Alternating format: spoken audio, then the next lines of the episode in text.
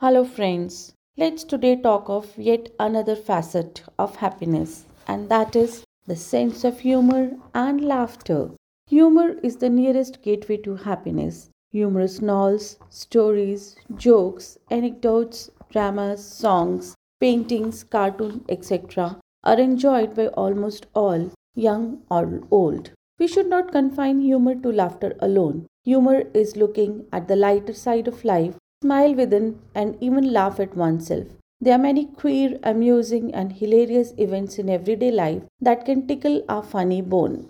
Humor brings joy in family bonding, in friendships, and cordiality in official relationships. Happy people with friendly appearances easily attract admirers, and undoubtedly, humor boosts positivity in human relationships and bring people closer to each other. In difficult phases of interpersonal relationships, humor minimizes the impact of disagreements and conflicts and bridges the gap, if any. In interpersonal networking, little wonder, a sense of humor has always been recognized as an energizing and uplifting force of life. As Henry Beecher once remarked, a person without a sense of humor is like a wagon without springs. It's jolted by every pebble on the road. Erma Bombeck also remarked, when humor goes, there goes civilization. We can cite the example of our Prime Minister Lal Bahadur Shastri in this regard. We all know Shastriji was just 5 feet 1 inches taller, and several persons in lighter vein made fun of his height, but that did not discourage Shastriji for he possessed robust self confidence. Once a journalist asked him, Shastriji, is there any advantage of your short height? Promptly replied Shastriji, Oh, sure, I can enter a car and come out of it without bending myself. There was laughter all around and an appreciation for Shastriji's robust self esteem and unique sense of humor. Even when Shastriji was going to Pakistan, someone remarked that do you know that General Ayub, whom you are going to meet, is more than six feet tall? Shastriji replied, Yes, and I have an advantage over him. When I will speak to him, I will hold my head high, and when he speaks to me, he will bow down his head towards me. This is how witty he was The natural outcome of sense of humor is laughter. Laughter glows like the rays of the sun. It is the music of the soul. Charlie Chaplin used to say, The day we do not laugh is a day wasted. Likewise, there is a Persian saying that the face that doesn't blossom quickly is not even worth seeing.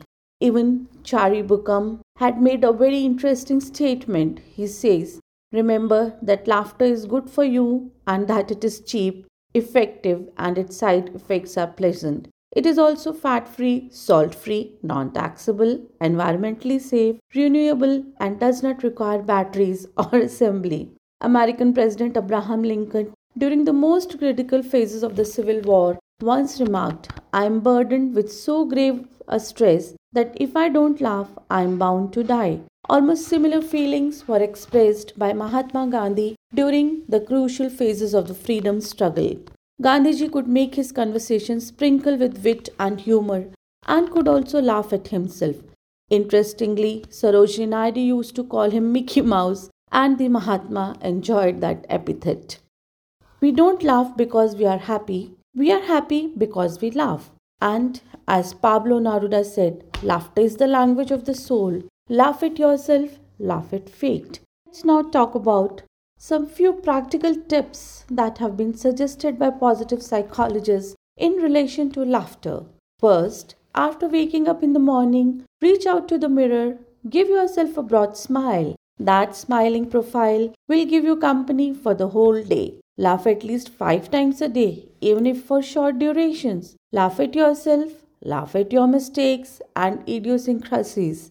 Laugh with others, but don't laugh at them. Have fun with others, but don't make fun of anyone. Keep humorous books at your bedside and watch cartoons and hilarious films. Play with children and create an environment of mirth and laughter in your family. Work a lot and also create a stress free climate. Have pleasant relationships with all. When we are laughing, the whole nature laughs with us. When we laugh naturally, then at that moment we enter into a state of no thought, which in turn leads us to a state of meditation. The Zen philosophy, believing in this dictum, emphasizes that there is a direct relationship between laughter and spiritualism. We can also make the mention of laughter therapy here. The laughter yoga or the Hasya yoga, which was founded in Mumbai by Dr. Madan Kataria, whom the Times calls the guru of giggling, involves prolonged voluntary laughter. This voluntary laughter has some physiological and psychological benefits, as does a spontaneous laughter. The mind does not know that we are faking it. Kataria's book, Laughter Yoga Daily Laughter Practices for Health and Happiness, elaborates on the techniques of laughter yoga.